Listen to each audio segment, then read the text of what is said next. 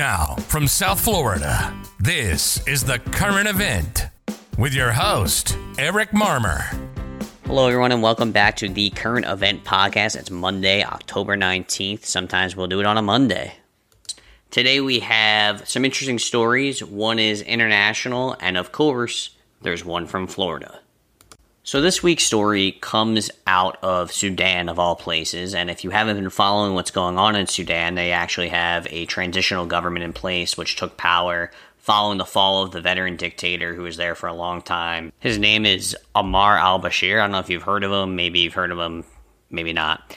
So, anyway, what's happening right now is uh, Washington. I love how articles use the term Washington. What does that even mean? I guess that's like the executive branch of government and in coordination with the State Department. It's a pretty vague statement like who is Washington? So Sudan is being removed from the terrorism blacklist that our country has designated Sudan after they agreed to pay $335 million in compensation to families and other people that were affected by the bombing of the two U.S. embassies by Al Qaeda in 1998. So Sudan shared a couple friends on that list North Korea, Syria, and Iran, among others.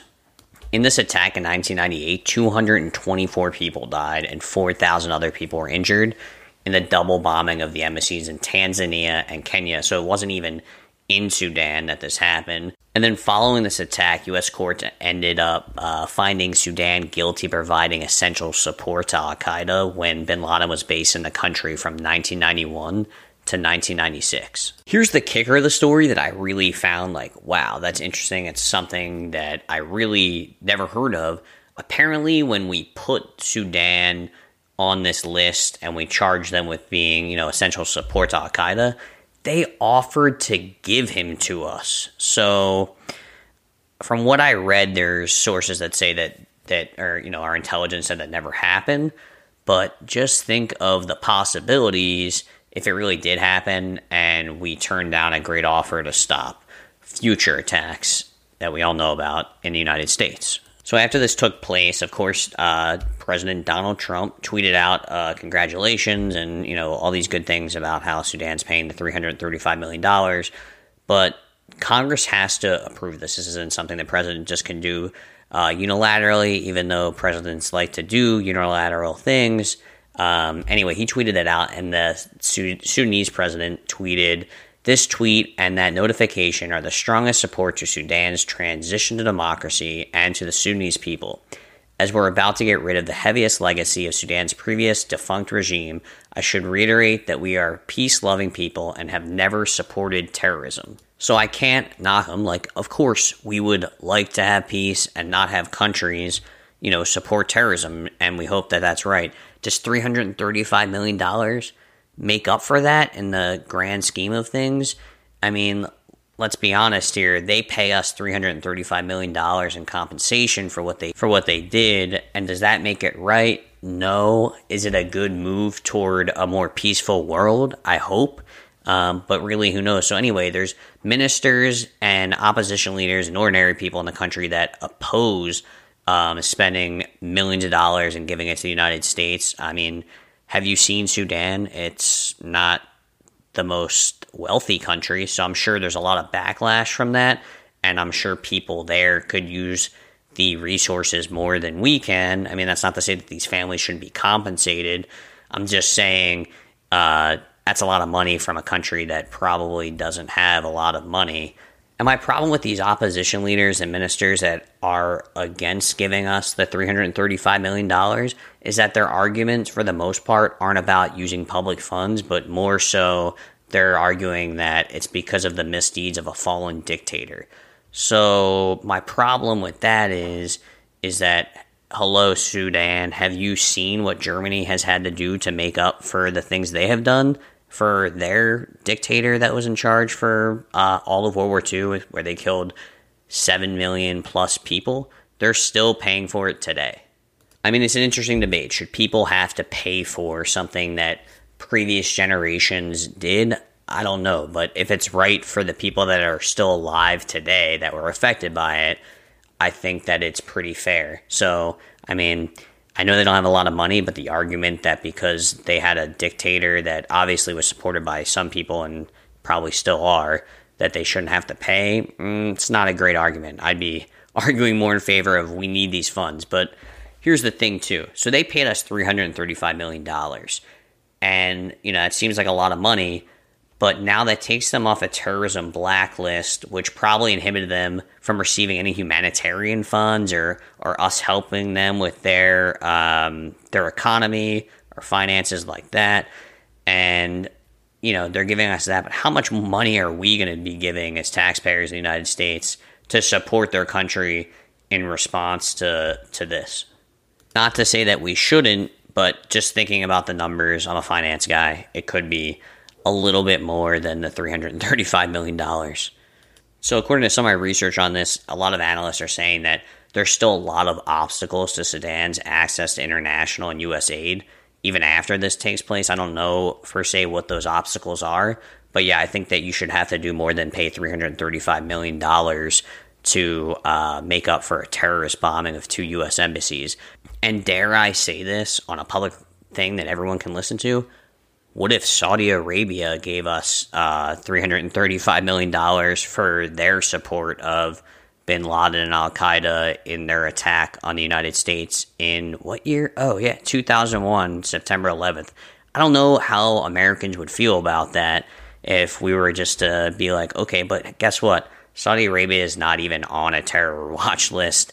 And um, I think it's just complete hypocrisy to let Saudi Arabia off the hook just because they have things that they can offer us when Sudan probably can't. So that's why they end up on a terror watch list when really they both should be. When I was in grad school, I took a government finance course, and this thing really stuck with me because it's just so horrendous, but it's the reality of the world we live in.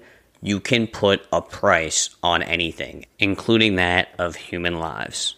And here you see it played out right now. So I guess we'll see what happens if Congress decides to move them from a terrorism blacklist. Great, um, as long as you know they hold true to that, and you know hopefully they have a real democracy and and that works for them. Um, because it's certainly not working for everybody right now. Here's my other deep dive thought on this. The United States is known to have never and will never negotiate with hostage takers. But doesn't this just seem like it's just the backwards thinking of that. Like, yes, um, this happened in 1998, and now we're being compensated $335 million. So essentially, you can think of it as yes, um, anyone can kill Americans and bomb our embassies, and you know, in like 22 years, we'll just pay you a sum of money, and that'll smooth it all over. I just really don't know what message this sends. And on uh, the opposite spectrum of that, it shows that the United States is willing to work with countries that aren't in good standing with us and are seen as adversarial. But all in all, I hope that this country stands true to what it said and that democracy works for them and it leads to a more peaceful world that we all live in. And now it's time for the Florida Man segment. You know, because, well, crazy happens in Florida. All right, guys, this week's Florida man story is like pretty ridiculous. It doesn't include one man, men. It's uh, seven suspects are being charged in a million dollar international flying squirrel trafficking operation. Okay, so I come from like the thought of, you know, a lot of crime is caused by plight and people are just trying to survive to because they have no other means. But like this is desperation and it's pretty sad. Like they're taking natural life out of Florida and shipping it other places. And you know what? Like, here's my first thought on this. If you're not uh, native to Florida, or you don't live in Florida, or you're not a uh, snowbird, you probably don't know that pythons, curly-tailed lizards, and iguanas are just among some of the few uh, things that have taken over the environment, at least in South Florida. And I don't know, maybe they can like give these guys some kind of like deal where they can internationally transport all the all the invasive species to South Florida, and uh, I think that's pretty good punishment, uh, among other things. So, Florida Fish and Wildlife opened this investigation back in January 2019 after being tipped off about people illegally trapping uh, the protected flying squirrel. So Korean buyers were transporting these in rental cars to Chicago, and this would further conceal where the animals were coming from, and then they would ship them to Asia for God knows what reason. I'll just let you think about that. The investigators also found that they were trafficking native freshwater turtles and alligators. Um, I don't know how you transport alligators to Asia, but I, I really don't want to find out. So this was a 19 month investigation, and they found that the suspects used over 10,000 traps. So these guys captured over 3,600 flying squirrels which FWC is saying equaled over an estimated $1 million in retail value. And I, I just can't help but think of like the poor guy that works at FWC who, you know, was getting all this evidence and then like just tallying up, okay, like we got 300 turtles, uh, 700 alligators, and oh, 3,600 flying squirrels, which equals a total value of $1 million. So, anyway, I am really happy for FWC. Those guys are not Florida men in a bad way, but Florida men in a good way. It's just nice to know that somebody's out there doing their job and making sure uh, someone's looking out for these animals because they can't speak for themselves. So usually I only do one Florida man story, you know, lighten up the uh, the news that I'm giving you. But I have to give an honorable mention to women. You know, can't leave them out. And there's not usually a lot of Florida women's stories out there. Uh, but this one is worth mentioning, and I'll keep it short. Uh, the title of this article is Florida woman keeps telling police her name is my butt just farted during her arrest. I mean, that is funny in itself, but the real kicker here and what makes this a Florida woman story is that this lady had her name tattooed on her back, so it didn't take police long to figure out who she was.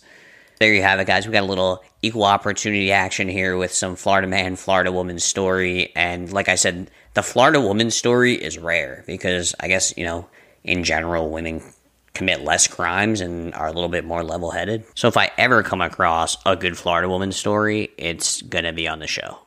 So this is a new segment I'm trying out, and I won't do this every week, but when something really bothers me, I'm just going to have to tell you about it. So, why are there uh, Republican and Democrat poll watcher groups? Like, if we're going to have poll watchers, there should be some kind of like national organization of poll watchers, and it's not party affiliated because the whole point in people being poll watchers is to make sure that the rules and regulations are being followed regardless of party. So I don't know how you feel about that, but that should definitely kind of be a nonpartisan group or action. Uh, let me know what your guys' thoughts are. Hit me up on Twitter at current underscore podcast. All right, thanks everyone for tuning in to another episode of the Current Event Podcast. And I just want to thank everyone who reached out to me and my wife about our dog Aspen passing. We really appreciate that. And always, I love your feedback, so keep it coming. Don't forget to like, subscribe, and rate this show if you like it. If you don't, beat it.